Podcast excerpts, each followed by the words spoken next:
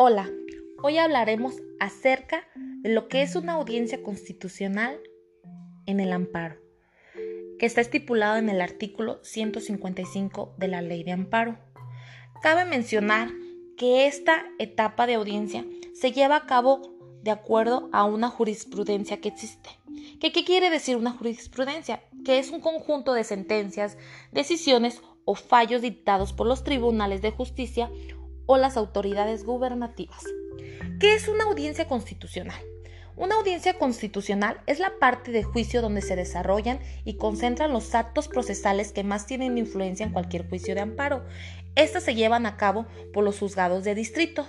Cabe mencionar que en el estado de Michoacán contamos actualmente con 23 distritos que abarcan todos los municipios del estado.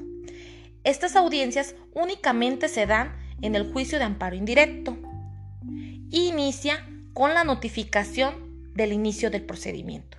Se divide en tres etapas, que es la probatoria, donde se da la oportunidad de las partes de ofrecer, desahogar las pruebas y está estipulado en el artículo 150 de la ley de amparo.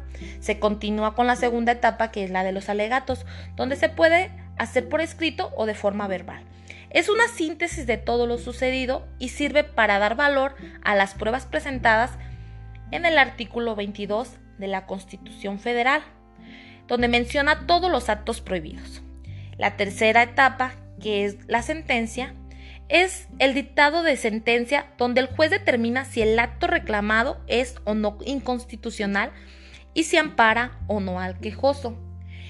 Esta audiencia constitucional está regida por el principio de preclusión, que es está representado por el hecho de que las diversas etapas del proceso se desarrollan de forma sucesiva mediante la clausura definitiva de cada una de ellas, impidiéndose el regreso de etapas y momentos procesales ya extinguidos y consumados. ¿Qué quiere decir? Que no puede regresar a una etapa cuando ya se haya pasado.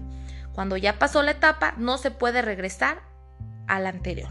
Se debe de proceder con la continuidad de cada una de ellas. Muchas gracias.